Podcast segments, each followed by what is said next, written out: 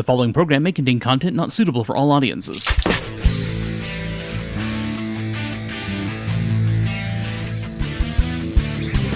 Welcome to Metagamers Anonymous, program dedicated to tabletop role playing games and mostly related material and a presentation of Prismatic Tsunami. My name is Erik, I'm Rich. I'm Joe. And I'm Vanessa. and this is episode number 292 One Goblet to Rule Them All. Uh, the topic I've selected for tonight that we're going to discuss is treasure as a world building exercise. But um, because, I wanted to make it sound nice and clinical, not interesting at all. But we'll get to that. Uh, and I'm sure that we may or may not touch on the topic in one way, some way, shape, or form. So if it doesn't come up the entire episode, somebody remind me to mention it at the very end Okay, perfect. because I like the title. So, uh, real quick, if there's anything you would like to add to the conversation you hear here on the show, uh, we would always love to hear from you. We do have a Discord server where you can drop in and uh, uh, join the conversation there. The, those notes, those those links are in the show notes. Uh, or, of course, you can drop us a line at feedback at prismatictsunami.com for the 12 people that still use email. Feedback at prismatictsunami.com. We love you. Please, uh, please do out. that. yeah, that's that's true. Joe's like social media. Fuck you guys. no way. I had a I hear you. MySpace back in the day, saw how pointless it was, and avoided all social media since then. And really glad I have because that is just too much drama. Not needed for our hobby. So you're good. Not needed for our hobby. I mean, useful because we use it. It's as a utility. Right. You know, it's a little tough to include you in things sometimes, Joe. We have to take the extra stab. Yeah, But- but, that also means I don't have to see the constant stream of drama. Drama, drama. It's a good move, just saying. We're we're in the middle of a game on Discord right now, kind yeah, of. yeah, yeah. I mean, how else would I know what Elon Musk is up to? Somebody unless remind me I need to kick Ken's ass because he hasn't posted all weekend. I, I will. Thank you. Appreciate it.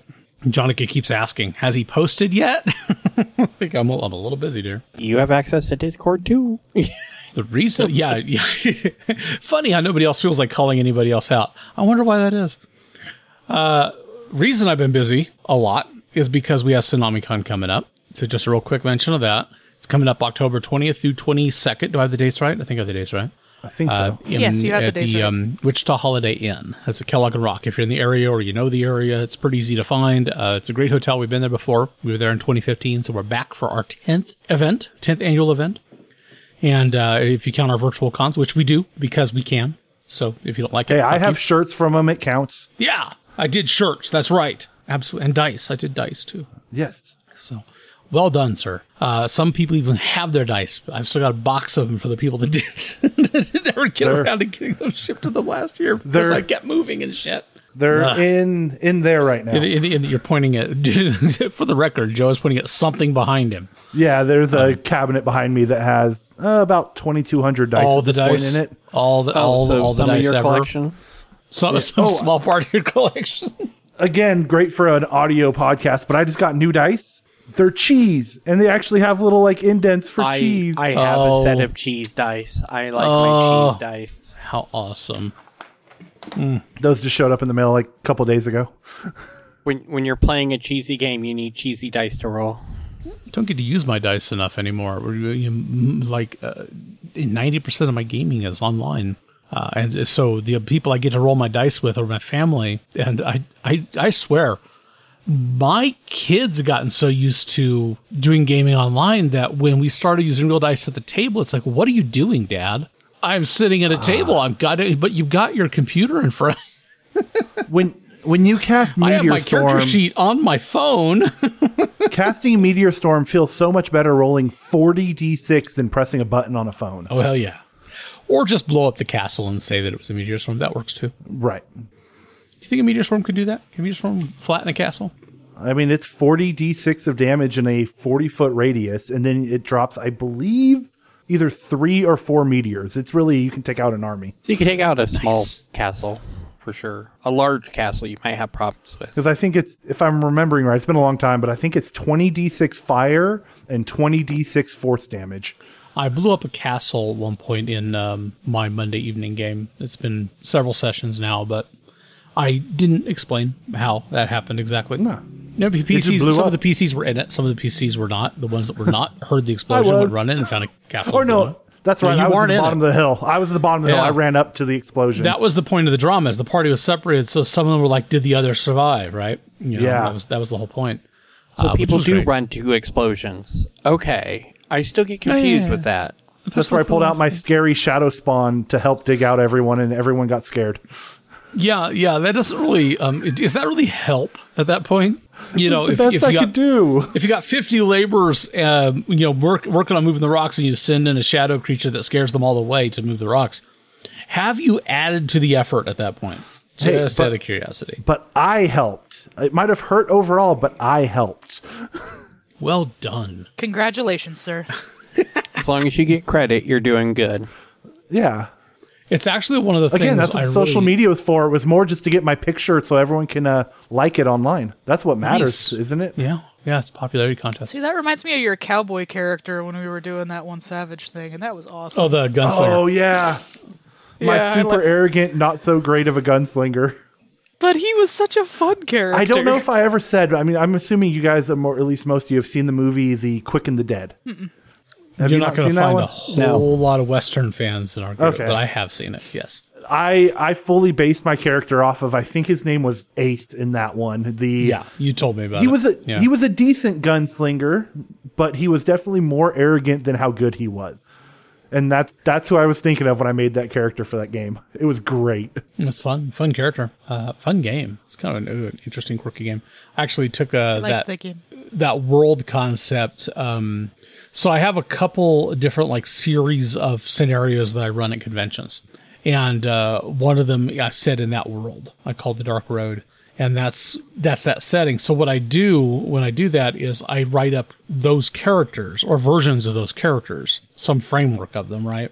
The Clockwork Girl, the Gunslinger, the the uh, Dream Thief, you know, some of the ones that were played, the Sky Right. Dancer, whatever it was, Sky's Yeah, character Sky Dancer. Yeah, uh, Sky Singer. I think it's what they originally was. probably. Oh yeah, Um, because she was music. And you you made it a dancer. Is what you did. But uh, so I write those up and kind of let people put their own spin on those, you know, characters, Nice. obviously for the games because it's fun that way. And Yeah, uh, right. Yeah, I did that at the most recent game day. In fact, that game I ran was in that setting with those characters. And uh, somebody played the gunslinger. I think James, our friend James, played the gunslinger. Awesome. Oh, fun. Uh, very different, you know. But, but I mean, that's that's. It's just you know, it's, it's just easier Yeah. coming up with original characters. Since I just got to write up a passel Well, that's like- PCs. It's like I know Vanessa has a lot also, like playing in Peter's games when he always runs them. A lot of his games, it's the same characters. I've played some of these characters four, five, six times, but it's Hmm. fun seeing. Oh, I know this character. That the this is this is Tex. He's the everyone knows Tex, but then someone else is playing Tex, and it's completely different. I played like it this when he runs the games with kid characters because everyone plays the kids different. Ah, Of course. I course. I've played the same character in Peter's game two different ways because I like to bring something fresh to each game. All right. Whenever I'm playing his games, I don't look at the character sheets. A lot of times before he even puts them out, I'm like, give me the third one in your stack. And for some reason, I've played Lady Smalley Smoot like five times.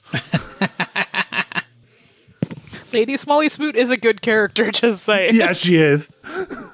And he's he, when he tells me about his games, because he runs some of these same scenarios, of course, at other events, including Gen Con. He tells me about these games. He talks about those characters by name at this point Oh, when yeah. he's telling me about them. And so, I mean, I've heard all about her, but every time it's somebody different playing the character, of course. So same, same and uh, maybe one of one of the things that inspired me to go ahead and do that with my scenarios to kind of repeat those characters. I don't think I've had that happen where people have come to my game table and play the same character on. Well, no, I take that back. I at Midwest Game Fest, I've run some of my Lonesome October games, like in a like in serial, and like we had one of the two of the same players that that kept coming back.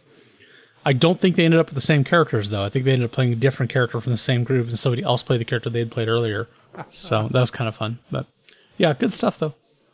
Um, yeah, so TsunamiCon's coming up uh, October 20th through 22nd. Uh, check it out online, tsunamicon.org. Link is in the show notes. Um, of course, we have a uh, this week our schedule's opening up to everybody that wants to register for games. So by the time you hear this, you can get on and uh, sign up for games. The schedule is up. There's a lot of it there. There's going to be more. There always is. We'll get plenty more added before uh, showtime. But I'm telling you, it's a pretty good schedule already starting out. So Because Take I'm a bad person and I haven't put a game on there yet, even though I keep meaning to. Yeah, Vanessa's got I'm one running up. ten candles. Just saying. Yeah. Ooh, I've pretty There much blocked my blocked my weekend out already. Have you? Do you have it where it's already Yeah. open for the early? Yeah. VIGs, yes. Yeah. So, yeah. So while we are recording, Joe, you can still get on there before most people do. Yes. Uh, while we're recording, I will be probably signing up for a Ten Candles game. It's Saturday afternoon. Ah, I got another one. Uh, then, Saturday unless something afternoon, changes, perfect. that one we're actually running off side of the burrow. Okay. So, just which easier. Vanessa, it wouldn't hurt for you to, I mean, completely unrelated to anything else, by the way, but I mean, it wouldn't hurt for you to touch base with Derek sometime before that weekend and remind him just to kind of make sure that Yeah. that doesn't happen. And oops. I do love the burrow though. Yeah. Go there And since the they're a time. sponsor, I mean, it's good to bring business to them. They've been so good to us over all these years. I mean, I realize it's been a very um, what's it, synchronistic, you know, synergistic, synergistic relationship. Um, we've had such uh, we had a lot of great events at their store. Brought a lot of people in to game with us and uh, get to know the store, and I know that's great. But um, he's dumped money into the convention every year uh, that we've had a physical convention. Has been lovely. I really, uh, really appreciate uh, Derek and his family for making that possible. And the Burrow is in this particular case just down the block. So Right. well, I mean, you could you could virtually. I wouldn't because it's a you know big intersection. You could virtually walk there in the con for that game and then back across heavy traffic. Right. If if that Rock and Kellogg intersection wasn't so crazy. Yeah, Yeah, not a good idea. that's it. I'm likely going to drive. Although Yeah. I have a big enough vehicle that I could take most of the people playing with me. Hey, as long as we don't have to start the game in the car, because I do not want to have to light the candles and then carry them inside. Oh, Oh yeah, there you go. Bad idea. that Yeah. sounds Nope, like a no, terrible it is idea. a That's funny. Everybody idea. died on the way to the store. I don't know what happened. yeah, I no. needed some air and I rolled down my window. I am sorry. Speaking of like indie games, because there's a couple of Dread games on the schedule now. Um, there's your Ten Candles game. There's a couple of Lady Blackbird games on the schedule or variations thereof. Uh, we're going to see some interesting stuff this year. As I say, it's it's to the point where it actually took me a minute to find the Ten Candles game, which is a good thing. There's so many games on here right now. I know, and there's there could be more. I was trying to remember what it was. Um, there was something that jumped out at me as particularly uh, innovative. There's a bunch of VIG games now too. You guys might keep an eye out for those. You can sort on there by like where the game takes place, like the lounge, or if you can't, you can definitely like say VIG in the keyword search. Yeah, there was a Call of Cthulhu game for Vig that I already signed up for. I'm not changing that. I like Oh. Call of Cthulhu. Dude, she's run that scenario once before that I know of, and that was at the Holiday Inn in 2015. I kid you not. That must be what inspired it. And it was hilarious. That one is actually recorded and up on our actual play. If you go to the Metagamers Anonymous actual play series uh, feed and search back a little bit, find uh, Call of Cthulhu game that was run live at TsunamiCon 2015, and maybe not listen to it before you play it because it, I I was don't- about to say, Right, right. I don't, know if it, I don't know if Spoil it. it'll ruin anything for you because it, it was a very it's, it's a scenario that very much relies on what the people do, but it would obviously give away some of the core stuff. But uh, if she's doing the same stuff, it was amazing. It was now in that case, it was also way off the rails. I mean, it was completely off the hook because uh, It's big- Eli. It's going to be. and and and Nero was in it and was like playing to the hilt with her character, and uh, Big Mike was there, and he just fomented so much chaos. It was just crazy. It's a good game for chaos. I'm just saying. You think? I think. Um, yes. So I still have yet to get to play Call of Cthulhu. I really need to play that game. I Yeah, really it's definitely an enjoy it. experience you should have at least once. I like Call of Cthulhu. Um, if I I, don't could love find the people that would, if I could find people that would want to play it, I would hundred percent play it or run it. But uh, so many people are just like, don't like the sanity mechanic. Hard pass. There's a Fate game in the Actually, I morning like of the Saturday. That would be a good game, I think, to go right into Ten Candles after a Fate. Fate is uh is is Sean running that. that. I think Sean's running that. Is it his or somebody So else? Squirrel Boy. Yep, that's Sean. So yeah, Sean. Okay. okay. I'm go. in. I'm in a game with him then. That's something everybody needs to realize. By the way, um, tabletop events, the site that hosts, you know, the the web, the online information for the specific convention, including the signups. You know, you know, when you buy your badges and everything, you have to have an account, of course, for tabletop events. So everybody does. When you sign up for a tabletop events, you have a username, which is not your name.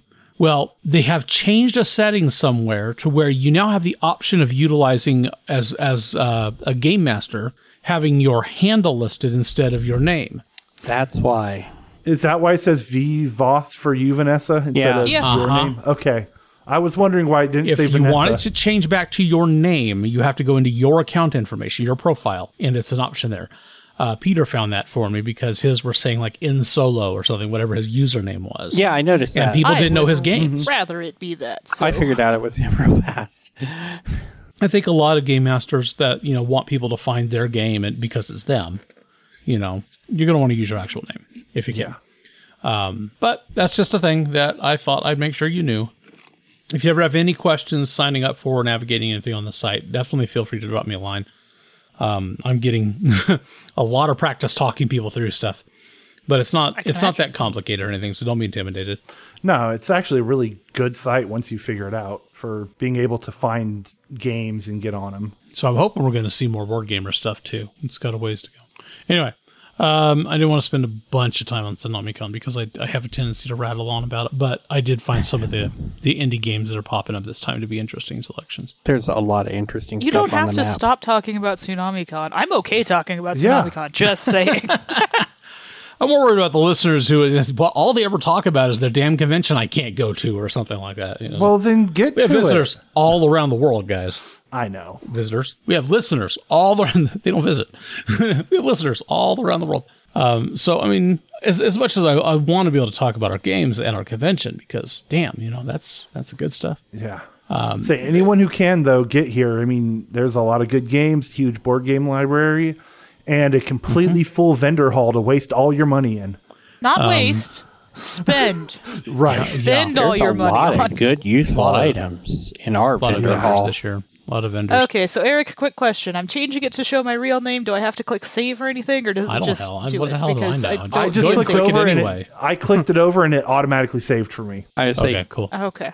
Most actually, most of the stuff in tabletop events, yeah. As soon as you make a change, it auto oh, updates. it says Vanessa now when I look at my game. Cool. That works. Thank you. Yep. badass. You guys figured it out. Good job. Well done. Woot woot. Woot woot. Oh, I didn't We have know, a- Richard. You're in that ten candles also. yes, Cool. yes, Yeah, I'll be the one shaking the table. nice. I figure it's gonna be a little warm. I'm gonna be one, the one in there with a fan.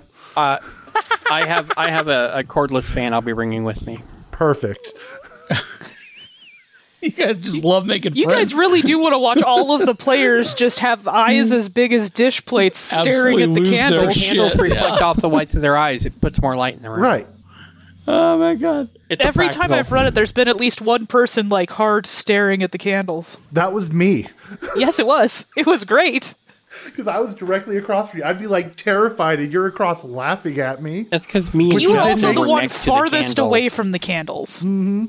You were as far away from the table. I don't even know if you touched the table. No, I like moved all the way to the, and you'd be like, "Oh, need a roll." I'm like, "I don't want to. I'd have to touch the table." Right. The only only I don't time even know I if you didn't want touched the table dice. when you rolled. Like you picked up the dice so carefully and you rolled them so softly. But Justin and I talked with our hands, so there was already a lot of flailing going on Yeah, right next to there- the and then there candle. someone would- was. then someone would open a door and they'd all waver and flicker. So we're saying if you're going, you should play Ten Candles. It's a great game. Oh yeah. This is why we thought we should go ahead and have the game in the convention hall. Um, yeah, it's just like nobody around anyway, right? I mean, uh, Vanessa, you're at table twelve. That'd be great, especially in the middle of the day. I mean, when everybody's moving around, it'll be awesome. we figure your game will last about ten minutes, and then you have the rest of the afternoon free. perfect. if that, yeah. It's, uh, we do have a couple of special guests already lined up who are running games. Uh, look for games by uh, Casey Christofferson from Frog God Games. Uh, is going to be running Yeah. a game on Saturday.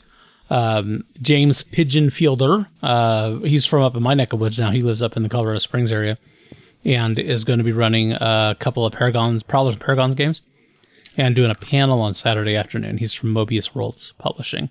Uh, he used to be he used to write stuff for uh, the company that Sean Patrick Fandon was with, who was uh, our guest at the uh, twenty whatever convention it was that was in 2019, the last live Yeah, one before the pandemic. So I can't keep my ears straight. But uh, he's a neat guy, and uh, he's super excited to be there. We have the Dungeon of Doom back this year. The last time we had that was yep. Joe, will remember that? Uh, that was at the uh, uh, the Midian Shrine Convention in 2019, and uh, he's uh, bringing out the full thing and some help and stuff, and going to be doing it uh, doing it right. I never And got a so chance super to excited. play the Dungeon of Doom. Right, you But just did some running. Cool. yeah, I walk up there and he has four players, and all four of them are players from my game that I was running at the Burrow at the time. And I make just an offhand joke. I'm like, man, I feel like I should be running this because they're all my players. And he went, okay, come around here. He just hands me his board and says, all right, go ahead, kill him. there you go. he went, all of my minis are so right much, there. So They're much to this- work with. Yeah, he just pointed a giant pile of minis. He said they're all whatever level at that point, and said, "Did it? Try to kill him." And I went, "All right." And I ran it for like I don't know, 15, 20 minutes until I killed all the players, and then we moved on. And that was the only. So I never actually got to play the Dungeon of Doom. That's kind of Oh, cool. good. though. Yeah. to Wasn't try the it this Dungeon of time. Doom at Midwest also? Yeah. mhm. Okay, I thought Yeah, I same dude. recognized it. Yeah, Doug Howard runs it. He's a he's a great guy. He used to be uh, whatever the title was for that position, coordinator of some sort for when Wizards of the Coast did their um, organized play thing for D and D. Oh, yeah, that yeah. was going on for fifth edition. Uh, that they don't really uh, what's it called Adventures The League. yeah. I was gonna League? say that they don't really do anything with anymore. It's still there, and now it's now you buy all the stuff through like DM's Guild and all that. Yeah, But uh, he was like the coordinator for the Kansas City area back when Ken was handling it for Wichita. So I got to know him through Ken and through all that, and then you know got to be friend, friends through um, uh, Joe Don't Listen social media, and we connected there, talked a bit, and uh, you know. It just seemed to be it just seemed to be a really kind of fun guy, just really fun loving, lots of great energy. So then went to went to uh, a couple of conventions up in Kansas City area where he was you know out and checked out his setup, and that's why I made sure and got him down that that one time before uh, when he was able to make it in 2019 with his uh, set because it just was too good to pass up. You know, what do I got to do to get you to TsunamiCon? Because we're just down the road, man. We're just down the road. But he was at Midwest Game Fest this last time when we went in December last year up in uh, Independence, Missouri, and uh, we had a good time. We had a really good time. And uh, Gabriel went to that convention, and ended up uh, kind of standing there and talking to talking his ear off for an hour about dinosaur stuff. So, yeah, Doug was real good with the kids too. Was my point. It was real go. good when he, when we had the kids at the con the last time too. Uh, when when there, there was that story about the girl that the Dungeon of Doom that did such a great had such a good time, little girl. Uh, let's see. Uh, yeah. So, uh, what do we got? Mike Fessinger's going to run some games. Uh, Aaron Grindstaff has something on there now. Uh, Sean Eli, of course, and um, uh, Bill Brown is going to be running his Supernatural Hunter. He's got a booth there, and he'll be running some running one or two games as well. Got to play in one Uh, of those Nick, recently. of course, who Nick, who comes out and runs interesting games like Genesis and uh, Star Wars stuff, things like that. Um, I haven't looked at all he's got. I mean, I've looked at it, but it's you know, been a minute, and I've got to been dealing with a lot of these games. Uh, and of course, uh, Matt uh, Harrop, is that his name? Yes. Coming down from Kansas City. We're running some uh, Dread and Lady Blackbird, one that I talked about.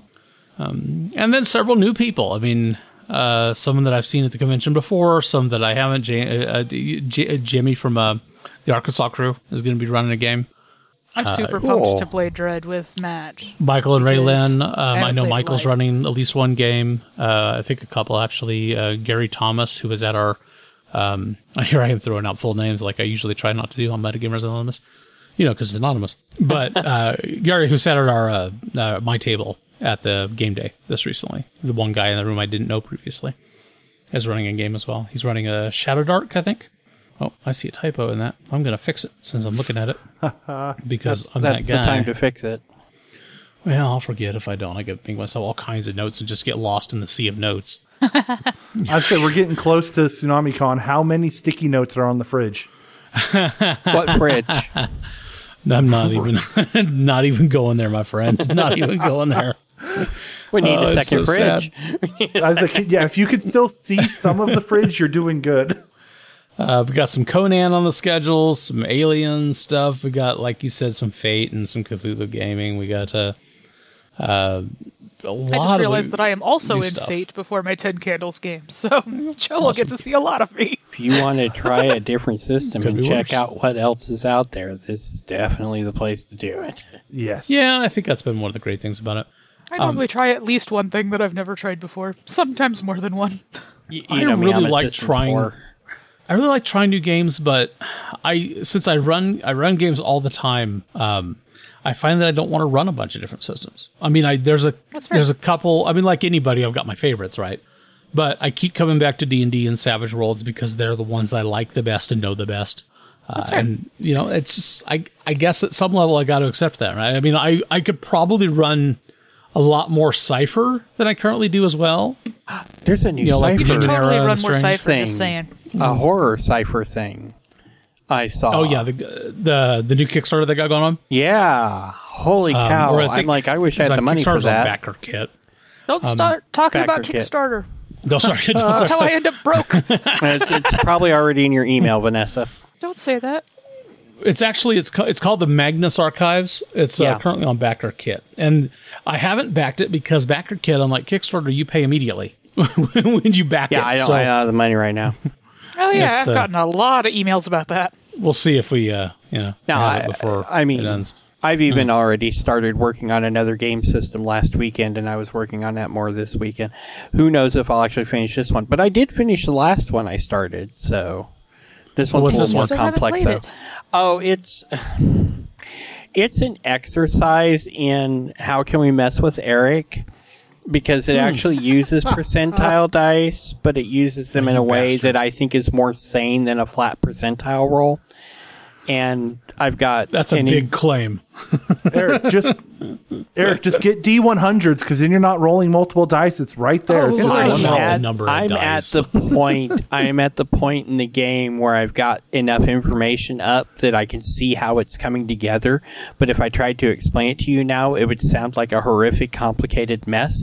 So I've got to get that cleaned up. But it is still interesting. I'm doing a bunch of stuff with percentile dice because, for all real intents and purposes, when you're doing a percentile against percentile, the first die is the only thing that matters for most things that you're doing against especially if you're like just everything's plus 10 or minus 10 you know it's plus 1 minus 1 which is literally the same thing as plus 2 minus 2 in d&d because d10 to d20 Here's my biggest complaints, and I mean it, they it obviously won't apply universally. My biggest complaints, I think, with percentile based systems. And the GURPS and, and like the old, um, uh, I mean, some of the old some of the old systems they run on percentiles. Um, the, uh, the one when we have the kinds of systems that we usually use, like D and D, which is a pretty still fairly flat, like a D twenty is a flat roll.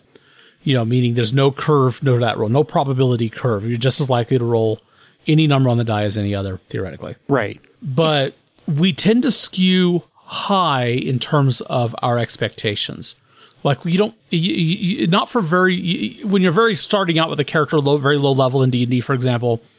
A lot of your rolls have to be kind of middle road or a little better in order to be ac- accomplishing stuff. Tougher things obviously be higher, easy things will be lower. That's the way it works. But mostly, as long as you roll like a ten or better on the die, most of the time you're going to be successful. Generally speaking, I don't need statistics, but um, as you get as you progress with the characters, progress with the game, that number starts to go down. You know, and so I mean, you get to the point where you really you don't suffer in on average until you are until you are rolling like six or less on the die. You know, it, and then again, it's different for everybody, and, so, and the math in fifth edition is so much flatter than it was in previous editions. There's a lot more containment on that. I mean, there were definitely in third edition. You know, I'm plus 3.5 eighty seven to hit. by the time you get i mean by the time you get to 14th level everybody just needs to make sure they don't roll a one and they're fine you know it's just kind of the way it works but uh, and then those those days needed to go i mean that's a thing in Yeah. percentile systems most of them seem to want to skew low in a lot of this stuff, low to middling. I know that's not universal, and there's always going to be some things you're good at, a few, that you're going to skew high on. But most of the time, I think in order to make a percentile feel like it matters, those numbers tend to skew kind of low. Which kind of annoys me because if you have to roll a 40 or lower on a percentile die to accomplish something, that's not just a 6 out of 10 chance that you're going to fail. That is 60 fucking numbers worth of die results that you can get that you're going to fail. The difference between an 83 and an 87 is negligent. There is no reason for You might it, as right? well just roll the D10. Yeah, Right. which is which is where my my system's focusing on high die, low die separately. The low die actually is more of a roll off if the high die ties. Oh, that's kinda cool. And Yeah. then the low die also i affects the um, the effects of a success and um, or damage. And see, that's almost more of a two separate dice. I see where you're getting them together it's kind of working, results. but it's still rolling off a percentile. It still has a feel of percentile underneath because if you both hit a six, well, okay, but you got a nine on your on your low die, and I got a two, so the nine obviously wins. And then at that point, if you meet again, if we've got that one percent chance that we both rolled the exact same number, which is probably not right, but whatever, then the Yeah. person who initiated the action wins. And my other um, complaint, which is less relevant, I think, but still a, a issue for me, is how flat the percentile systems are because there is no curve in that at all. Any Right. system that's based on that huge broad platform of numbers, but is is flat in its response, really gets to me for some reason. I like a game where the probabilities show you something. Now, D and D Yeah. again, you're using a D twenty most of the time, but like your ability scores, for example, were built on a presumably curved result. A lot of damage is a curve because it's like four d six damage. So Right. you're gonna utilizing some middle. techniques, changing some things around, even changing what the high die is from a D10 in certain scenarios. I'm creating different feelings of that plus the modifiers, but I'm trying to limit the math at the table down to a single adjustment and then See, you're there goes on my because I don't want to sit here and add up 18 numbers just to figure out if I made it or not. I say there goes my idea. Erik obviously likes having a little bit of the curve in there, so I was gonna be like, every roll is three d one hundreds, and you have to add them together. And That no. Wow. Don't do that. One of my buddies from work actually just shared a rule set for a role playing game with me that is percentile based, but based on the percentile you roll will determine where you hit. And where you hit will do different amounts of damage. Joe, it's it's a percentile system, but you have to roll 10 d10 and then add those together. perfect, But you can't That roll sounds under 10. absolutely horrid. right? I think I mentioned GURPS too, and I'm not sure if I remember correctly. It's been so long since I played. It Oh, may no, you not be. I know, I know. Call of Cthulhu. I know Call of Cthulhu, the basic role playing system was percentile based, but Yeah. Um, so I mean, a lot of, like I said, a lot of traditional games, Stormbringer, and, um, RuneQuest, and uh, Marvel superheroes was you know percentile based. I mean, there's just been a lot of them. It was it was very popular for a while. It, it was, And and, I, I like to have the percentile have meaning, and I, I get that point where you're like looking at, are we just rolling percentiles against each other because that's not that's No, not the- giving me the feel that I'm good or bad at something. The irony is that when I first got into Savage Worlds, one of the things that kind of annoyed me about it a little bit. I mean, not annoyed me, but uh, I I questioned whether or not I was going to like it. Swing. is that well you're, and you're not rolling that many dice at once you know i mean i'm rolling a d6 and a d6 and only one of them matters i mean you're not even adding them together right um so it's it's like damage. i'm rolling wild die and whatever my my die roll is it's like so i thought that was going to be kind of like boring for me but the swinginess with the exploding dice you know as you- when you ace dice rolls you you roll which if you don't know you roll max on any die in almost any function in uh, savage worlds you then take another of the same die, roll it again, and add it. And if you get max on that one, you do the same thing ad infinitum. And then And you the get really, matter. really fun stuff happens, like killing the big bad evil guy with a potato. That's true. but I mean, in the system I'm That kind of so playing real with, frustrating. That's so out of the right? blue. It is. It is a real example. That's the worst it, part. It happened to me in Vanessa's game a few Yes. years ago. I killed her bad guy with a potato. Yeah, okay, I think I remember that. Uh, That thing was a the swing. potato nuke. But Yeah, uh, 'cause I- but my yeah, die- Did like my 30 some damage. My damage that I exploded like four times in a row. But if you get enough combination of different bonus effects on what your roll's doing because of your skill and your and your gifts and whatever's on your character, you could end up where you're doing a roll of the moment. And so when you're doing a moment roll, you're literally just rolling um, three or four d10s, depending on what's all going into Right. this. And you pick which of the d10s is your high die and which one's the low die, um, which makes a lot of difference because one of the other things you get is that if the high die and the low die are the same number on the actual die before modifiers, you get a boon, which will affect uh, bonuses you get in combat, which gives you that little surprise of, oh, yeah, I got this something extra. oh, cool. It's actually kind of one of the things I liked about like um, the stunt dice system in the uh, Age system I that, that Dragon Age had. yeah, it touches Kinda on the, like the stunt dice, but doing it a little differently. But yeah, Yeah, it's. I mean, that, and I, I even then I felt like that was a little clunky, but it was uh, interesting. I can't. I couldn't deny that it was interesting. But um, so yeah, it'd be fun to see it in execution. Then, I mean, as always, obviously. We'll see how far I get it written up. I'm I'm trying to write up backgrounds, and I think I've written up about 27 different genres. So I just need to actually put one together Nice, good idea. like because I said- overthink everything. All of that, and you'll maybe use it for one one shot. Probably not.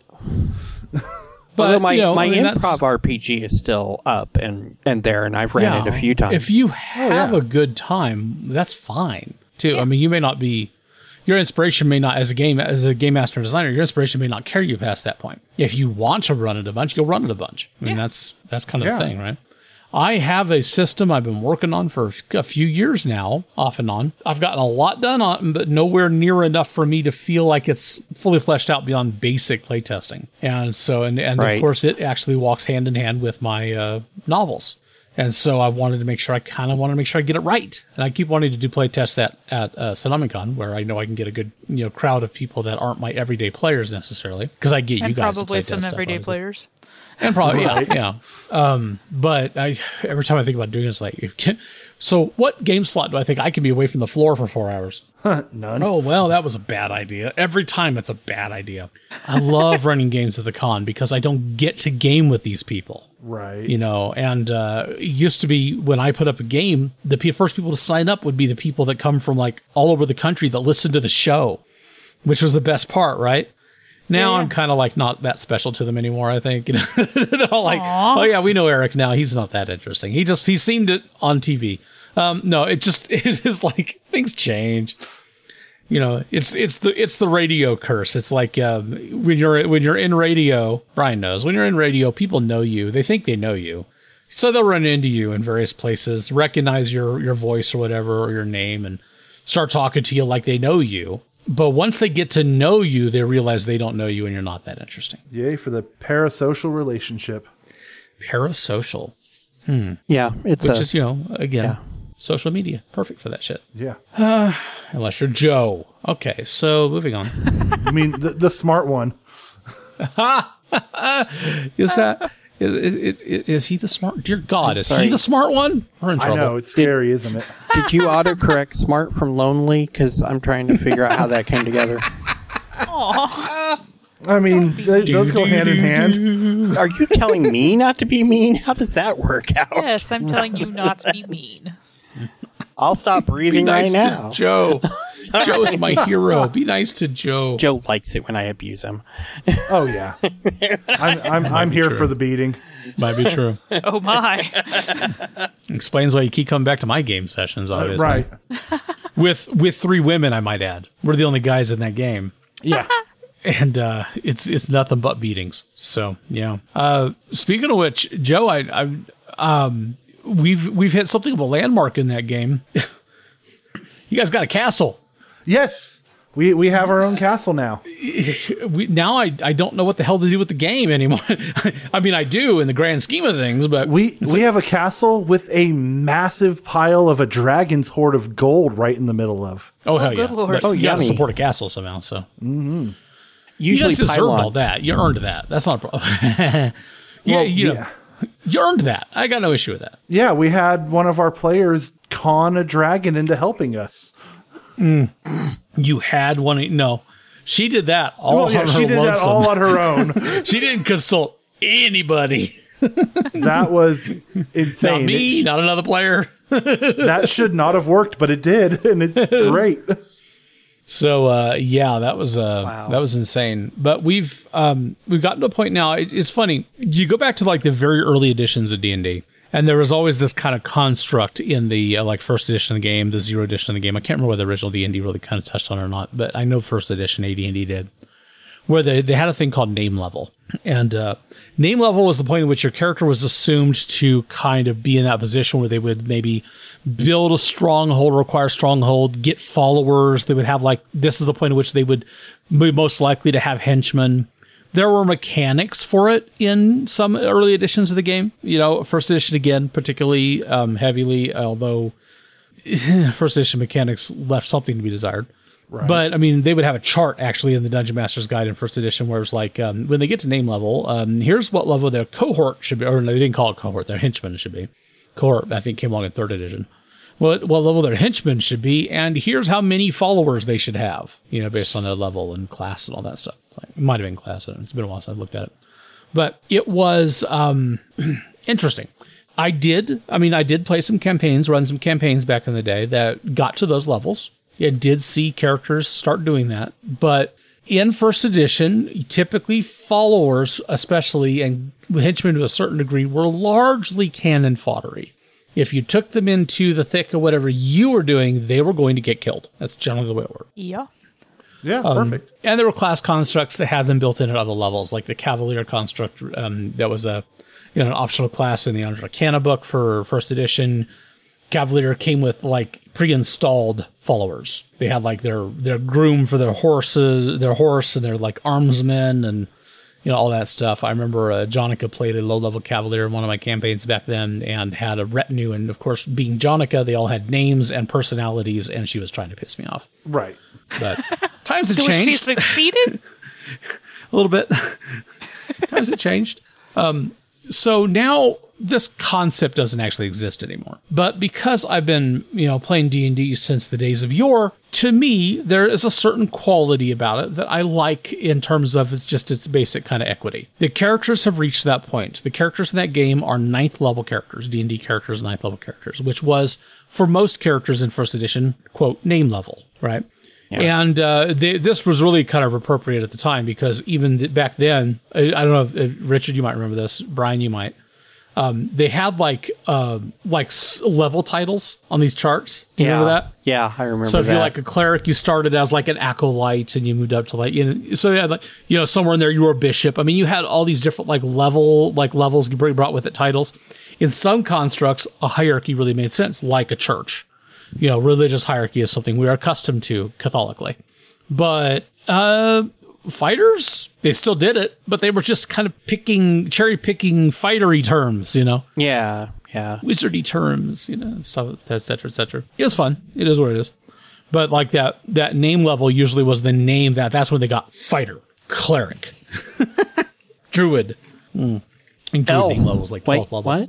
what? No, not, not original D&D. That's first edition. elf was actually, they actually had races. I'm in- in finally first an elf. I'm finally an elf. Which is a term I think we're going to get rid of at some point very, you know, fairly soon. I'm surprised they haven't yet. One D&D still has, I think, race listed on all the playtest material. And um, that's not a popular term anymore. There was no, they Heritage, switched the name, and I'm whatever. trying to remember what heritage it is. for the most Heritage, part. heritage, heritage. heritage. Yeah, You're right. That that's what Because everybody's I been doing. I can't spell it, but okay, Pathfinder whatever. already did it, I think. Um, it's fine. Ancestry, ancestry is one. I I'm fine with that. I I mean I never had a problem with race, of course, because um, that is what they are. Unlike they're comparing it to racism in the, in our world, and um, It's not the actually same we're thing. not different. because we're all human. We're not different races. We're all one race. Yeah, We're different Right. ethnicities. Yes, yeah. I'm definitely not an elf. I, on the other hand, I do have uh, over eighty percent uh, more um, Neanderthal DNA in my DNA than most people that have taken 23andMe. So you know, I'm I'm fairly Neanderthal, I guess, but not enough for half because it's still like less than and six percent, whatever, ridiculously low. Twenty three. How reliable is that shit? You think? I mean, how I don't scientific do you think it really is? No, they constantly keep Yeah. updating it, so it just. I mean, base- obviously, the more data the they data. get from like people sending stuff in, right? I mean, the more consumers they get to take advantage of it, the more data they'll have. I On mean, the other sure. hand, it's a self fulfilling prophecy because at what point, like astrology, at a certain point where you put enough data into it, you're just going to start expecting this out whenever you have this in, and that is just going to be what it is for whatever it means. Not not to mention, aren't we all from like eight different like chromosomal kind of combinations or something? Like, The help know, anyway. groups, yeah, the help groups, whatever. They discuss is that a all word? that. What- yes, help? it's help group. Help sounds like sounds like you're crying for help. I know. Yeah. I know. Anyways, yeah, because they could trace back lineage on your Lineage, another good word. your mother um, through uh, one, one of those goes through mitochondria and the other one goes oh be- the other one goes through the Y chromosome which definitely follows your father's line because you're never going to get a Y chromosome from your mother. Not typically, no. That's that would be really unusual. Well, I guess I should not say never because genetics is weird. It's just rare. There are XXY people out there. There are people with all kinds of It, it variations. is going to be extremely rare. Yeah. It is rare, The, and the more we understand it, the more questions it creates. Yeah. It's So that's why math was so much better. Science is like, well, most of the time, math two plus two is four.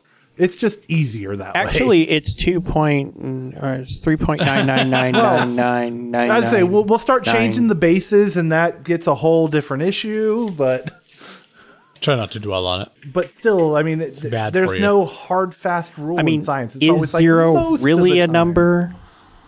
Right. Or the absence of a number. Then again, I have a friend that refuses to believe in imaginary numbers, and I'm like, but my imaginary number got me through college. What? Hello. I had imaginary numbers in college too. Um, but we don't talk about that. no, they were from Canada. is, is that what it was? Your Canadian numbers? uh, yeah. So the other thing that happened, because you just mentioned it, Joe, and that's kind of one of the things I want to talk about a little bit this uh, this uh, episode, um, is we had we had a Dragon's Treasure. So if you run D&D games, I know this is kind of a D&D centric conversation, but I mean, obviously it is applicable in various ways to different systems or stories, just depending on what you're doing. But in in in the fantasy sense, classic fantasy sense, all the way back to Tolkien, where um, in the uh, the movie version we got it in in huge physical reality in a way that doesn't exist in any way, shape, or form in the um, in, a rational construct you know, because there was so much freaking treasure in Smaug's Hoard in that movie that you can, yeah, there's no way. Yeah, because then you can like Getting that out of that mountain would have destroyed any economy you could possibly. but you need enough gold that you can ski down the side of it. yeah, absolutely. But uh, Tolkien's description of Smaug included Smaug's horde. I mean, that was and and I did love some stuff that they really focused on in those movies. I mean, I know that those the Hobbit movies are a little controversial because there's good and bad things about them. And There's some of what about an hour and a half was- of good in the what six seven hours. something like that. Yeah. Um, actually, I actually found a lot more to like after having watched through it a couple times because my youngest loves them, and so I've I've now sat through them even more recently. And when you start letting go of some of the the the bullshittiness that they did, Yeah, the movies themselves can be very entertaining. There's still so a lot of unnecessary shit. there is out there. You can find a fan edit where they took all the movies and just cut out all the bullshit, and it's just what was in the books. It's and I think it's called the Tolkien edit, and it actually makes a decent about two hour movie. Nice. Oh, interesting. I would watch that. You'd probably have a more successful time than the other than the the trilogy versions, wouldn't you? I, I think I finished the first one, not the extended version, though. But we're, are you talking about Lord of the Rings? Or are you talking about the Hobbit? We're actually No, talking Lord of the Rings. I second never made it to the Hobbit. Sorry, Yeah, no, th- this is the Lord of the Rings. I watched And the stuff from the sorry, the seventies Hobbit. or This- eighties. This is they took all three Hobbit movies and made one movie out of it. I could deal with that. See, and you could cut out most of the third movie if you wanted to kind of stick to what the book gave you, because um, the Battle of Five Armies, that is almost the entirety of the third movie, was mostly not described in the book because Bilbo was knocked out. Right, he got knocked ten out two minutes into pages the in. fight, and um, he, we, the movie, the story was told largely from his perspective. So I mean, like he wakes up and it's pretty much over. That's the Yeah. whole thing. So, but you know, we're making movies here, right? So we are going to have the Battle of the Five CGIs in huge epic glory. And it is going to range all over the mountainside. And they had some beautiful sets. I mean, I, I thought they did an amazing job with some of it. I try not to be bored, but you know, Right. amazing.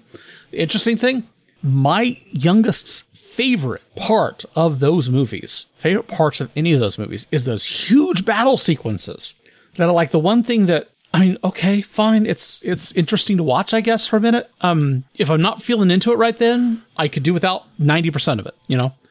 But I do like watching fantasy battles for a minute. I do like that. I mean, I, I think it's the same excitement I get out of it in gaming, right? Is is that whole imagining that whole thing happening? But it's way, way much. Way I way too much, maybe uh, way a lot. It's it's so much in these movies. But Yeah. And the Battle of Five Armies movie was nothing but that. Do they do they Except for have the this song where five there's a whip, there's a way in the in the in the new movies? Because that that was my favorite part of the old movie. No, I think the Rankin Bass people had rights to that. There probably wasn't much they could do about that. But Oh, okay. there may have been like I'll stick to, to, it. the I'll stick to the old ones then. the Howard Shore score might have had like in there like a do do do do do do do in there somewhere when the orcs were on screen. I mean, it's possible, but um, I mean, I, the nice thing about the nice thing about the old um, the old Rankin and Bass cartoons is you always knew when goblins were going to show up because there was a beat. Right, right. Ah, I think it was actually a Brian line. It was, it was rock and roll. You always you always tell when they were showing up. um, so Dragon Treasure. One of the things that I was talking about that I think they did, um, they way overdid, they way oversold it in the Hobbit movies. But I liked the um, themes revolving around it. The the image, the classic, the iconic image of a dragon with so much treasure that he sleeps on it. Right right. that every piece of that hoard is important to him. There's not a coin in there that that dragon probably doesn't care about. You know, the least bit of copper pieces ain't getting out the door without that dragon being aware of it.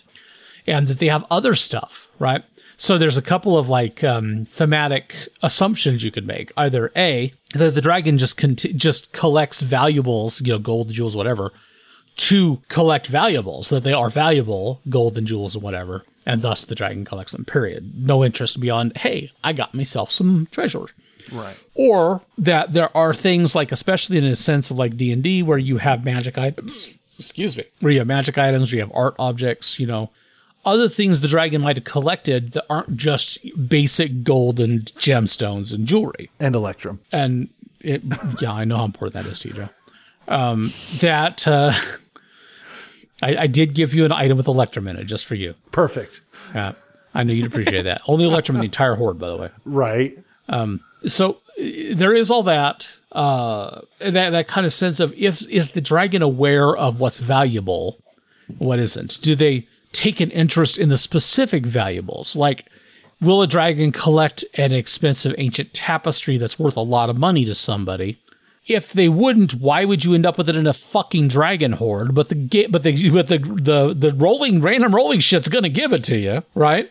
Right. Oh, But do they care about that unless it's coated in gemstones or does, something? you know, does the dragon care as much about the tapestry as they do a pile of dirty diapers, which is still part of their hoard and just as important to them? Yeah, that's called lunch.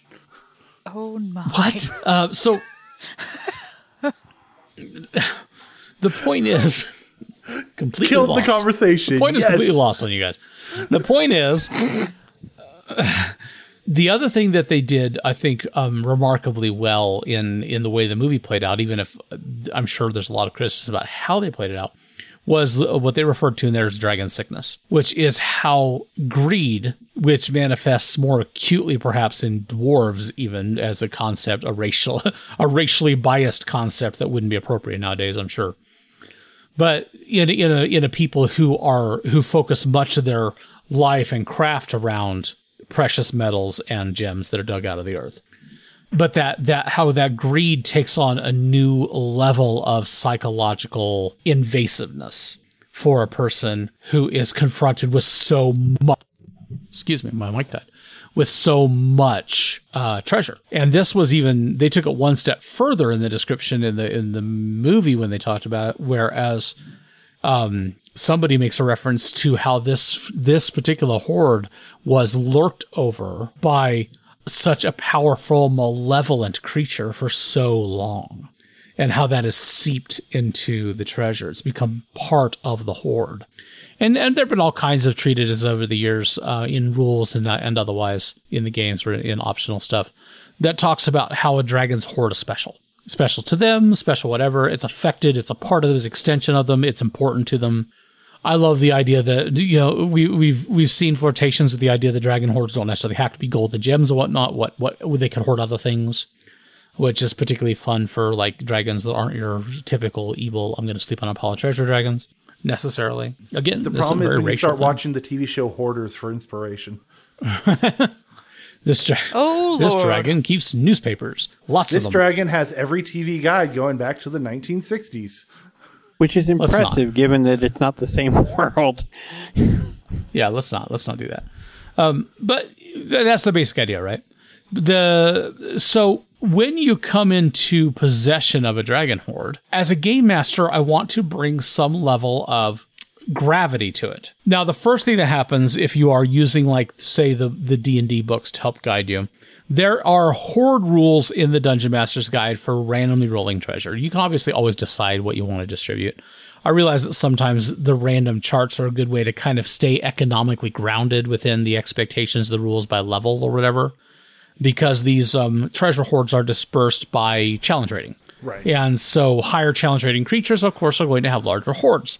And they use the term horde, even though we originally kind of associated with dragons, perhaps we use the term horde to indicate any sort of collective treasure that is more than like creatures might individually carry on them. So, I mean, you could uh, white, you could uh, have a combat with a. Um, I'm trying to be PC for some reason. Now you could have a combat with a tribe of hobgoblins, you know, compromise them and get a hold of their uh, treasure in their chief's room, and that would be a horde, quote unquote. And you would use the horde chart to roll that if you wanted to, and get random amounts of coinage, gems, jewelry, um, valuable objects, and uh, maybe magic items, and or maybe magic items, any of that, some combination thereof.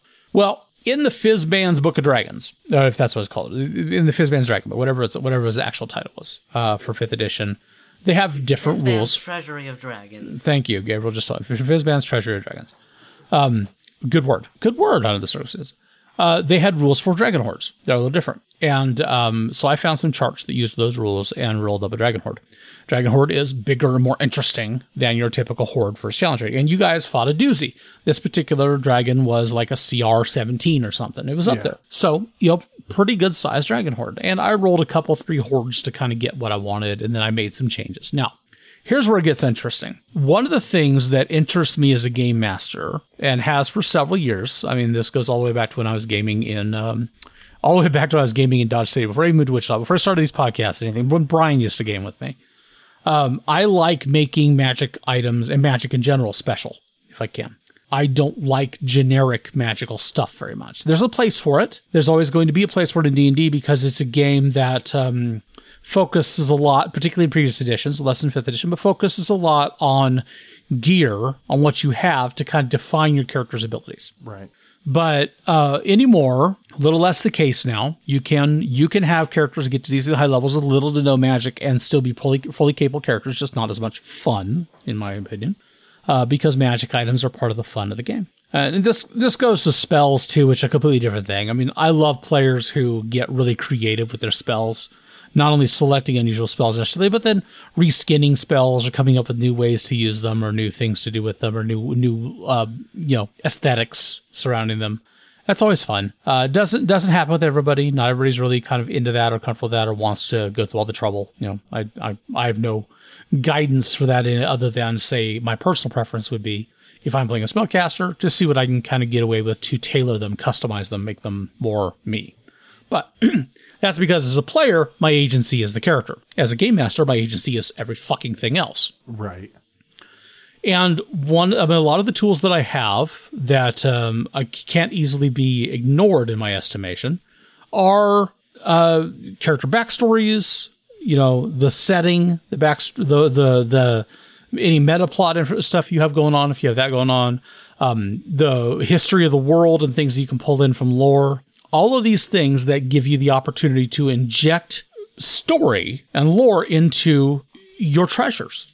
And that's, I think, one of the things that I I love doing in the game. And I, I don't often do it on the fly because I want to really think about it. I want to really cogitate. Sometimes I will make an item that I am definitely planning on a particular PC getting their hands on. Right. Because I see what that player may respond to because I get an idea of um, how to engage them, you know, and the player, the character, you know, in the story with each other. And just as importantly, what utility it has. Now, I'll get, I'll circle back around to that in a second. But when I create an item, sometimes it's just something that I think is interesting and might have a role in the game or might not that somebody may take advantage of. Um, there was a book uh, tome that I um, I inserted into a, a previous Dragon Horde of my Monday night game that one of the player characters got a hold of. Now, this tome's ability, basic power, is that it provides a complete history of a, of a person's experiences throughout their entire life after they tune to it. So you can revisit any memory you've ever had by paging back through the book. Not in itself anything particularly important unless you were trying to remember details of a thing that might be written. It's also going to be depend on the narrative, right? The narrative, how how trusting how trusting that narrator is, how trustworthy that narrator is, and how detailed they got about shit, right? Which might depend on you know what was happening at the time. But it just so happened that the char- one of the characters in that game, more than one technically, but one one in a very very notably, does not remember his past does not remember shit from day to day. That was actually a conceit of Alicia's goblin character, Squelch. Um, Will Squelch forget got his you. hands on the book. I say Squelch would forget you if he didn't write you down in his book by the next day. Jeez. Squelch, I, you know, very cool character, very interesting relationships. They depend a lot on what has been recorded and what he observes from day to day. Which so Squelch's relationship with another PC can change considerably from session to session. Yeah. given the impetus. But Squelch got a hold of this book and was able to learn all about himself. Now, interestingly enough, Squelch is the only character that doesn't have a great grasp on his backstory. And um, that item, I think, is going to come into another use very soon because of that. But uh, Joe's in the game, so I don't want to give too much away. I'm not listening. Not listening. Not listening. I'm not listening. But uh, it's just one example. Uh, another really good example is um, Richard's uh, Bard character in our uh, desert game, our Tuesday night game, who uh, got his hands on a rapier that Oh, yeah. specifically, you know, specifically, I mean, I obviously designed it as a as as an item that helps bards. I mean, there's no way around it. It is a bard fucking sword that you you're the only character who's going to make sense taking advantage of it. Um, you know, so I mean, but you don't look that in the mouth. You know, you don't you don't get that that item in the game and go, what the fuck is this? I mean, who the hell is putting magic items in my way that are tuned to me? Um, No, that would be the no. dungeon master. that that is my most useful item. but and you know, and I didn't have to go. I didn't have to go way out there to do that either. I mean, it isn't like a super overpowered item or anything. It just does a cool thing I hadn't seen any other item do. That I think. Um, what does Allegra do? Uh, enhance it, like increases your. Well, you Well, it's, it's magic to me. You use it begin with, so that's helpful. Um, Like yeah, it's a bonus, bonus on the attack and damage. it does increase my bardic inspiration, or uh, the opposite, whatever the opposite thing is. It steps up the die one level. I'm oh, already nice. Yes. at a D8 now, which I, I wasn't at a D8 when I got this. I'm at a D8 now, so every time I give bardic inspiration to somebody, they have a D10, and because of the level I'm at now, they have a D10 until it successfully helps them. Oh, wow. yeah, in perpetuity. Now that's a, is that an ability of your class don't, or? I don't know if that's coming from the eloquence or the other thing. I'm still in the mat. I'm still trying to open up my character. Still trying. Well, yes. I mean, it's not a big deal, but, but it's a really good example of, a, of an item that was able to um, give you give you an advantage and an edge that was actually very useful to you in your normal functions in the game. Yeah, not it just as a weapon, was. but enhanced a core bardic ability that you use quite a bit. I love creating magic items that are unique, um, even if they aren't overly, you know, super powerful or something. Or I like creating magic items that are unique in their function. But Oh, it doubles proficiency bonus on charisma checks as well. Nice. oh yeah, that's That is So really that good that for a bard. that helps with yeah. Oh, some of my charisma checks are insane because as an eloquence bard, I've already got ridiculous amounts of skills in some of these, and my per uh, no no no yeah, some of them are like ridiculous. performance or Yeah, my performance is running at a plus six. Before and what level are you? Um, what level are you guys right now? Like eighth, seventh, or eighth? uh, what am I? Yeah, eighth. Yeah, I'm at eighth level. So My I mean, stealth Just about yeah, to be it's- a because I have divisible by three, so it. Vanessa could die. yeah, that's coming up, isn't it? Yep. Not looking forward to ninth level, huh? but I love I love the uh, quality of doing that. Now there's there's downsides obviously, and one of the things I just mentioned is is kind of one of them. I don't want to feel like the game is tailoring its um, treasure to the PCs too much. Now, just for a practical standpoint on tailoring to the PCs, I've done that before. Like I've thought about it. I'm like, oh, there would just be random magical items. It wouldn't just be stuff that the PCs use. So I'm going to put just random magical items into this hoard. And all that leads to is them going, well, we can't use this. Let's put it in the bag of holding, and then we're going to spend half a session in town selling this to buy stuff we can Yeah. use. Oh, and my other two attuned items, though, one is a ring of spell storing that I think I bought at some point, and it's like sitting with cure light wounds that I almost never use, just in case I ever need to use it in a pinch. Um, actually, maybe healing words, just so I could use them if I really need it in a pinch. Um, and then the other one's the staff of ruling, which is not tailored to me.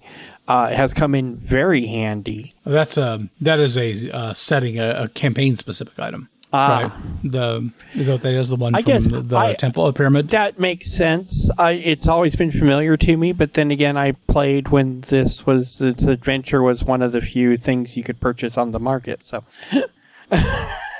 well, I just mean if you're talking about the um, Almond Ray's Rod of Rulership. uh, it's Yeah. called, yeah, it just says staff of ruling. So Oh, okay. It's it works a little. I mean, it, it has some unique powers. Oh, it is It's- Almond Ray, yeah. Unique, it's unique to the campaign, uh, to the adventure, and that's that's cool. I mean, I like obviously that stuff's great too. to me for sure, but it's definitely come in handy. It's like anybody using the star gems or anything, you know, that are that are that are um, quest items. That's the word I was looking for, like quest items, right? Um, but I do uh, I do like stuff that I do want to make sure and put stuff in the game that is that that is um, if not unique, is at least flavored for the game in some fashion Definitely. and useful because where it can sometimes be really cool to put items that are just uniquely flavorful and interesting into play. Once they're there, they serve no purpose Right. if there's no utility to it. If was just going to be something, oh, look, I have this pretty thing that I just stuck in my bag of holding and I never look at again. And then 17 la- levels later, you find it and go, what the hell is this? I don't know where I got this. Right. yeah.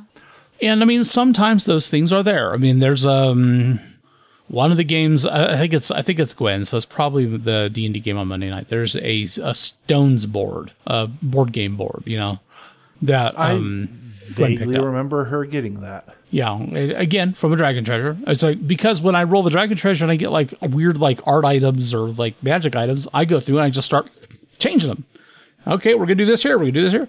Well, and the art items, I always do a thing where I start tailoring to the world in some fashion if I can, or if I, not every single one of them because I don't want to go overboard. But for example, um, I randomly rolled a thing with like seven candlesticks with different symbols on them. Yes. So it's like, oh, perfect. There's seven gods in this pantheon that the characters know about. So I'm going to decide real quick what the symbols for the other gods are that haven't come up yet, and make it so that each candlestick has a symbol on it that you know relates to one of these gods. And then somebody, of course, as soon as you guys saw them, somebody put two and two together. Went, wait a minute, what are the other? What are those symbols? Because that one is that one lady. We know that is Sarathriel symbol. We know that one. So what about that one and that one and that one and that one? Good example. If you light six of the seven candles, do you piss off one of the gods? And I don't know if you if you have that up in front of you, Joe, because I see you looking at your computer. Oh, I had Um, it a minute ago. I was actually on my character sheet because you were saying about like I just remembered I have a magical item that I've had. I don't even remember where I got it, and I've Oh, yeah? never used. It's the necklace of adaptation Necklace adaptation. adaptation. Sorry, and it's No, yeah, that's a classic. yeah. I've had that in my inventory. I don't even. I think I might have got it out of the the Blue Dragons hoard, but I don't remember for sure. And I've just never used it. It's just been in my inventory since then. I've got I just wanted to double check real quick and make sure I We've was got right. Yeah, the seven candlesticks are not magical. So, you know, scrolls, yeah. Uh, there's, there's things like that that always end up in your inventory that you may or may not ever have use for. And most of the time, because they're just sitting there in an inventory that is otherwise getting packed with random stuff, you're not going to remember you have them even if they would be useful. Yeah. I I blame it on every time I go through my inventory, I see the scroll of confusion, forget what I'm doing, and go do something else. Hey, I do have that list up. You actually do have the candlesticks listed as a magical item in there. Oh, cool. Okay. So, so they're magical, and you can piss off a god by lighting all of them one. Right. I probably rolled them as a mundane valuable and decided to make them a magic item. They're probably have a, ma- a minor magic of some kind, but they make the candles last twice as long. uh, whatever. Uh, there was like a, a brooch, I think. I'm looking at my my raw data one here. I'm not Here, looking at the I got it right here. If you want the magical items, a hollow metal tube, an Yeah, I know what that arcane. Mm-hmm. an arcane spell scroll, prayer beads, Yep, which I decided what they were. an iron belt inlaid with runes, I know what that is. Mm-hmm. all of those candlesticks, Yep. Okay. a small ornate cube engraved with sigils on each face. That's going to be fantastic when you guys figure out what that is. That sounds fun. And then bracers marked with the rune of protection. Which that one's pretty generic. Yeah. You had too many words in there. You could just put bracers of protection. Um, uh, No, bracers no. of defense. Oh, defense. Yeah. That would be no fun. But I was trying to give you guys descriptive stuff, obviously, because you don't know what's what. But then, like some of the, I mean, the dragon had like like a spinning wheel and like a map from a previous era. You know, And I noticed that the uh, the Electrum filigree is on a bird cage, which feels targeted. Great. So now, that came up randomly, and I was like, that's perfect. now if you light six of the seven candles and you piss off one of the gods, one of you guys is going to poke yourself on the spindle and fall asleep, and everybody else is going to be trapped in the castle. No, I need to find the eighth candlestick for my patron, who's one of the fallen gods. Won't be a problem because if that's Joe's character, then Joe's character is married to an NPC that she absolutely ignores, Yes, all the time. who will finally have an opportunity to come save the day as he's been relishing. He's been in his heart. He has dreams at night where he could save her from some sort of like terrible thing, like some sort of prince out of a story, because she doesn't pay him a single Nope. moment's attention. And he can Poor wake Jim- her up poor- with a poor kiss and then Adric. get a, a lawsuit for inappropriate. Wake up. If he woke Yeah, me up with a what are you kiss, doing he'd get a touching me? knife to the stomach. Thank you for waking me up. Could somebody uh, please heal him? so I can stab him again. Sleeping yeah, it was, uh, terror. it was kind of fun. but I do love the idea that, uh, like, there was a, a kneeling bench in the Dragon's Hoard. It's ornate. It's worth something. The dragon insisted any, any of his followers that came to visit him, supplicants, would, uh, of course, use the kneeling bench. It's right there. I mean, why not, right? Yeah. Yeah. there's uh you know stuff like the map was something that was interesting to the dragon especially because the dragon had been around in the previous age the world was very different then uh, i don't know I, it's just it's interesting to me to to put at least some of the things together in a way that relates to the world especially anything that i can use to evoke the history the setting um and, and it varies right i mean uh like in um, one of the earlier adventures in that campaign i gave um I we had a an NPC who gave out some magical gifts, you know, all Galadriel style, right? You guys are going on the journey. Here's some magical gifts. Um, and uh, one of those was a sword that was given to Nero's character Gwen. That is, uh, that was called the Sword of Espers. It was crafted by these mythical creature beings from another era that are that are all but extinct now, right? Nobody knows what happened to them.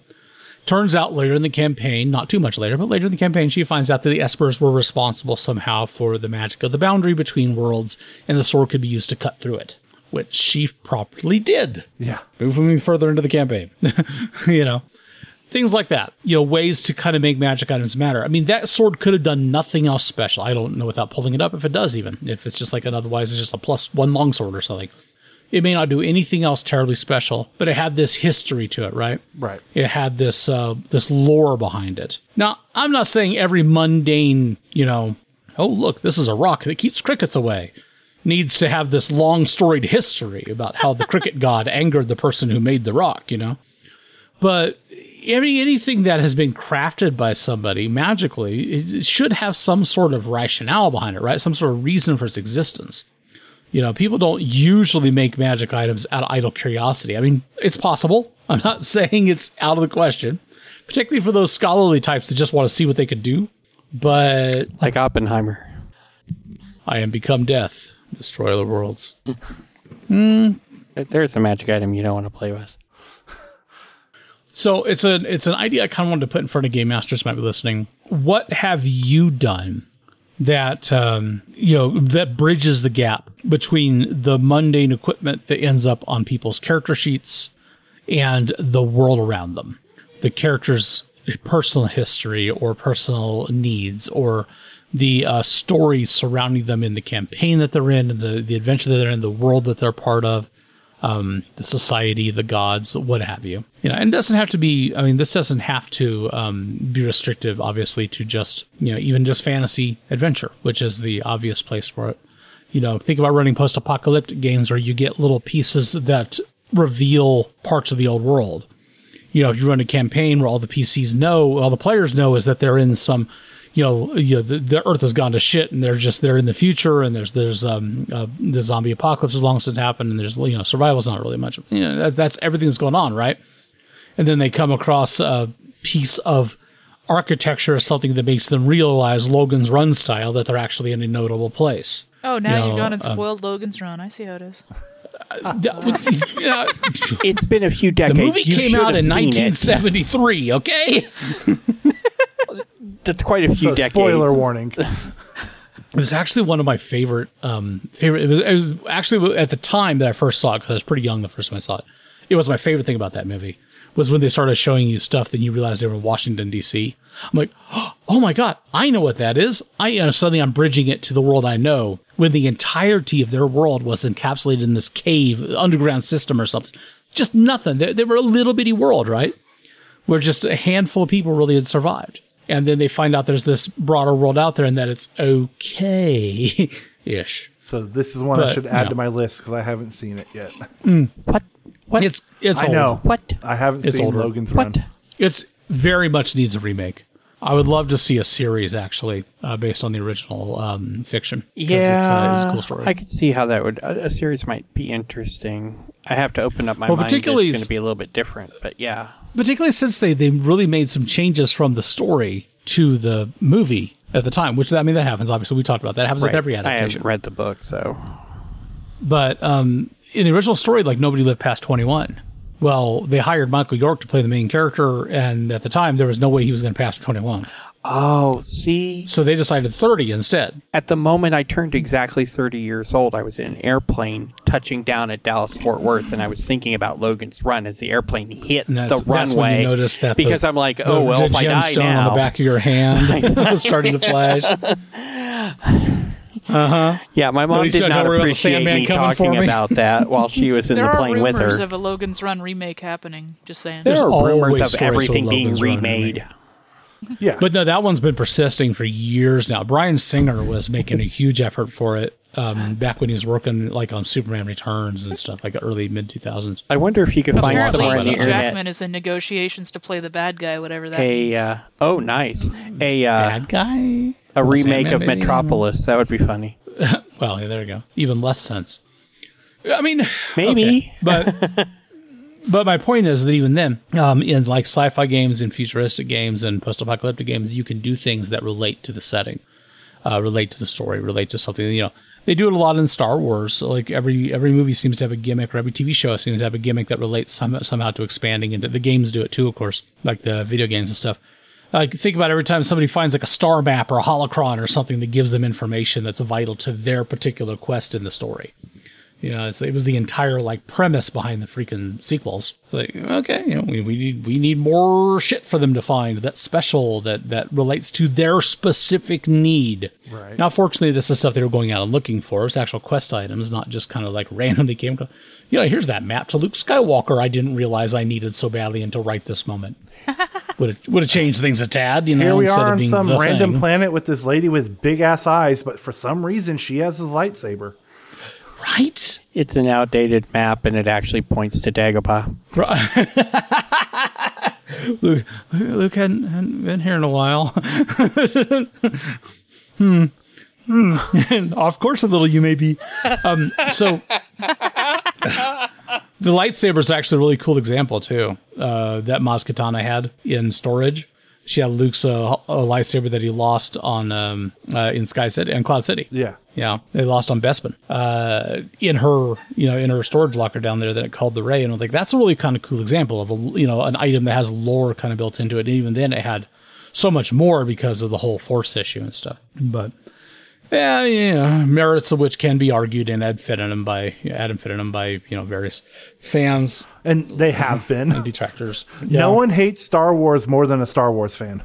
Oh god, and I love Star Wars. I love all of it, and I am, I am, I, I, I don't want to be an apologist because it's not worth the time or trouble out there at this point. But my god, if people would just kind of let go and fucking enjoy it for what it is, I would be so happy. You're expecting too much. That's what I have to do. I, that's that's fine. That's a nerd thing, and I'm not going to dog it. Honestly. another really another not. reason not to use social media. Oh, whatever. I'll still never I- forget episode I respect one. you, Otherwise, Joe. I'm fine. I respect you. Yeah, I, hmm, I, I love it all. I love it all. And I love the shows too. And there's various reactions to that too. I mean, and, and to be fair, some of it's better than other things. And I, I'm I'm fairly capable of being critical of the things that I see that there are to be critical about as well. doesn't keep me from enjoying the hell out of them. And there's decisions that have been made, you know, by these storytellers that a lot of people don't agree with, and I understand that entirely. I, I absolutely understand that. You know, and I loved a lot of the novels that have been invalidated by their changes to the world, to the setting, and I, I'm, you know, I'm just okay with that too because I think if you're going to enjoy the material, you got to be. Yeah. Uh, we're all talking about Wheel of Time right now because when we record this, uh, the first three episodes of season two just dropped. And like uh, the adaptation of Wheel of Time is one of those things that is a hot topic for us because several of us, uh, most of us, all of us here on the show today have read at least some of it. And I mean, it's it's uh, different. You know, the show is different. Spiritually, I really like what they're doing with the show. I'm sure there's a lot of fans that do not, and there's a lot of fans, uh, you know, hardcore fans of the series that are very unhappy with season one. And uh, It's but a different then, medium. It's not going to be able to tell Yeah. the same story. even then, they're, they're you know most of those are tuning into season two, hoping for something, hoping for something better. And uh, I, I'm you know I'm right there with them honestly, but I don't hate what they've done by any stretch. In fact, having recently watched it all again in preparation for the new season coming out, I appreciated it more this time.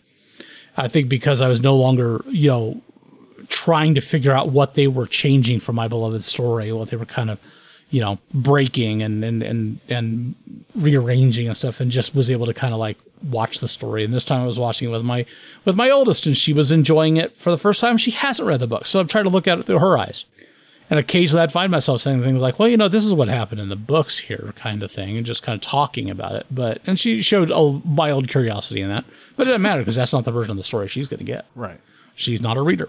So I mean, uh, it's- it it has to change when it changes mediums because that's what works. I mean, a great example is all of the different versions of the Hitchhiker's Guide to the Galaxy between movies and TV shows and radio shows, Radio plays, yeah. radio plays, and the books, and every Yeah. last one is different because it's tailored for the medium it's in. the Infocom game.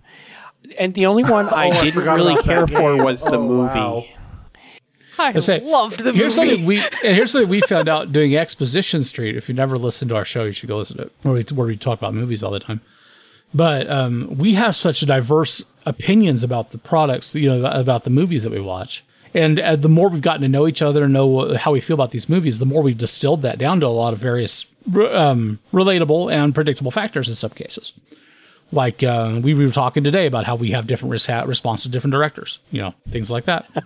I feel like um, that really enriches the experience. One of the things I find interesting is that when you take a property, you do an adaptation, you do a um, what do they call it when they do it again? A Remake? reboot or The- remake. Thank you Yeah. A remake. You do a remake. You do a, a new adaptation because, like, like with the Hitchhiker's Guide, for example, the old shows were quite a ways back, and then they do the Oh, movie. the in, old what, BBC TV show was great, though. Oh, it was terrible. Oh, I know, But, but, know- it was great. I agree it was terrible, but it was fantastically terrible. But but I enjoyed the hell out of the movie. Vanessa and I are the same camp there. I enjoyed the hell out of the movie. But I also enjoyed those books immensely back when I was in high school. I mean, I I really connected with the material at the time. I was like, this is just so smart and so fun and so interesting. And here we go. um, but a good one, a really a really interesting one we've talked about is Lost in Space, for example, which is a, a show that Richard really connected with the source material on because he, of that the, because he's a little bit older than me. He uh, was watching it in syndication when he was young. You know, he built a relationship with that a material. lot of that. Almost more than I did Star And- Trek. I did not. I mean, I saw maybe the occasional episode, but I did not, right? So later on, when the movie came out in the 90s, that was my first real exposure to any part of that story of any significance. Wasn't a really good version of it. No. Vanessa loved that I movie, I love that movie. but she was also the right age, right? You were talking about a sci-fi movie in the in the late 90s, right? It wasn't it mid late 90s? 98. So, I mean- I was just looking it up right now. Yeah, I mean, so I mean that's your teenage years, right? I was 10. 10 so not even your preteen years i mean really really the right age for it and then one of the characters was even close to that age with- and they focus on that a lot they play that up i loved the new series that netflix did a few years ago that's the version of, it. and i know richard enjoyed it I enjoyed it because I let myself I know- go, like I did with the Wheel of say, Time I know series. other I let hardcore myself go fans- is going to be different. I, was, uh, I know other hardcore fans of that original series that did not appreciate that new shit a lot, and, and there'd be very specific, obvious reasons, like them entirely changing Doctor Smith in every way you could possibly imagine. I do appreciate what they did, though. Hmm. But yeah, it is a completely different story. It's, It's very not the same Very show at all. But I loved it. I, I liked the the theme and the feel of it so much better than anything I'd seen them do with the property prior to that. S- it- ostensibly, adaptations of the same material, Yeah. but very adapted. I mean, They were in that Usually. case, they're in different worlds. Like with Wheel of Time between the series and the book, I'm like, at least I could see they're in the same world if the story's Yeah. playing differently. In the the new series of Lost in Space and the old series of Lost in Space, they are not in the same world at all. They're not even trying. The right? only Yeah. the only thing they have in common is that they originated from Earth in the future. I, I mean, I also you see a lot of people talking about wanting to make remakes of stuff that didn't work. Or there were bad original versions of adaptations, like Eragon, for example. Uh-huh. had Yeah, you horrible mentioned the one that I care about. yeah, it was awful. God, It was so bad. Terrible movie. They should do an actual Yeah. adaptation of Eragon. Yeah. I think they should do a series. The, After Disney's Series would happened talking about doing a Series series. would be better. They do do a series. Um, his Dark Materials worked out real well as Oh a my god, it was the Golden so Compass and all good as a series. It was an Um, okay just- movie. so- It wasn't a. I did not like the I didn't care for the Golden Compass. The movie. I mean, I think I, I think I was okay with it. I think I enjoyed it okay at the theater when we saw it, and I remembered zip about it after that. A I could've movie told so you bad that the author changed the title of his book. Well, is that true? um, the book was called The Golden Compass here in the U.S. and other places it ha- was not. After Hmm. that movie, they switched the U.S. title to the the overseas title. Just- Oh, see- Interesting. See, I got the book before it was before the movie came out, and I I Right. even read the books before the movie came out, and I still like the movie for what it is. Still publishing. The series books, is by still infinitely better. yes. still publishing books. By the way, he's still working on new books. Yeah, and So I yeah, now- the Love new the way books. I've only read now the, the first series. book is called The Northern Lights Huh. in the U.S. and that's what it was called overseas before the goal. And but U.S. Interesting. was Makes to be fair, that's a good As title, a title, too. yeah. Yeah. I had to look it up because I couldn't remember it off the top of my head. But yeah, Northern Lights is Golden Compass. Which I mean, I, I particularly like since the compass continued to be important to the entire series. Right? I mean, it was a, it was a, it was a MacGuffin. Yeah. I mean, to be fair, in the, the books, it was the golden compass, the subtle knife, and the amber spyglass, Amber which are all tools that hmm. become relevant in their books. Oh, good Right. point. There's a certain continuity to that too. I could see their decision. I mean, like I said, I didn't think the movie was that great, and I was sad about it at the time because I liked some of the actors in it a lot. But what can you do? Maybe that was the saving grace in it. I liked a lot of the actors. I need to give it a that- rewatch recently. Not that any of that matters to our current audience, who's here to listen to us talk about role playing games. I guess. Huh? I'm, I'm sorry, I forgot you guys were here. I oh, see you out I, there. I don't know of a Golden Compass roleplay game. That's okay. I do have the John Carter actually? one. yeah. What's with that? Is there a Golden Compass role playing game? Because I would totally play in that I would world. not be surprised. Once again, if you'd like to uh, add anything to the conversation, please feel free to drop us a line feedback at prismatictsunami.com. That's feedback at prismatictsunami.com. And uh, be sure to check out, I mean, we talked about it a little bit, and I try not to hammer on much, but make sure you check out Exposition Street if you like movie. Exposi- if I can talk, Exposition Street if you like movies. Um, every week we cover a different uh, kind of uh, genre or geek or cult movie that we just want to talk about. And uh, you can always make recommendations if there's a movie you'd like to hear us talk about. Feel free to tune into the show first and see if you like the kinds of shit we say. Because you know, if you're just gonna throw movies at us and then never listen, screw you, buddy. But um, it's also more family friendly show than this one is. Uh, I, I think I said family. Ah, Usually. we've been talking. I've been talking too long. Uh, yeah, I got to work on my voice. Um, but definitely check it out. It's at expositionstreet.prismatictsunami.com and um, let us know what you think. I mean, we don't we don't get a because we're just talking movies all. That, I mean, we got a few people that talk to us pretty regularly on our Discord, but we don't get a ton of feedback on that show. Just like you know, kind of do this or do that. Uh, we'd like to know what people think of the show. Uh, just because you know we like to hear people talk about us. That's why we do this shit, and uh, that'll be fun. So uh, we've been missing Kid lately, though. That sucks. Yeah. It's just it's just been four of us lately. I mean, Richard and Vanessa and Jason and I. We have a good time, but it feels like we're missing a limb, doesn't it? For sure. kind of limping along. So if you're listening, kid, what the fuck is your problem? Uh, yeah. Thank you for listening to episode number, I don't remember what I said. 192. 192. 190, 292? What, what is it? 292. 292. 292. Thank you. Sorry. Thank you. I was trying to remember what hundred I was in. Uh, it's not like we've been doing the show for like 13 We're years. almost up to Closing in on 300. 300, yeah.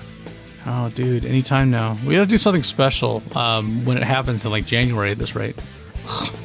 uh, anyway, thank you for listening to episode number 292 of Metagamers Anonymous. Uh, everybody have a fantastic week. My name is Erik. I'm rich. I'm Joe. And I've Vanessa. Good night, everybody.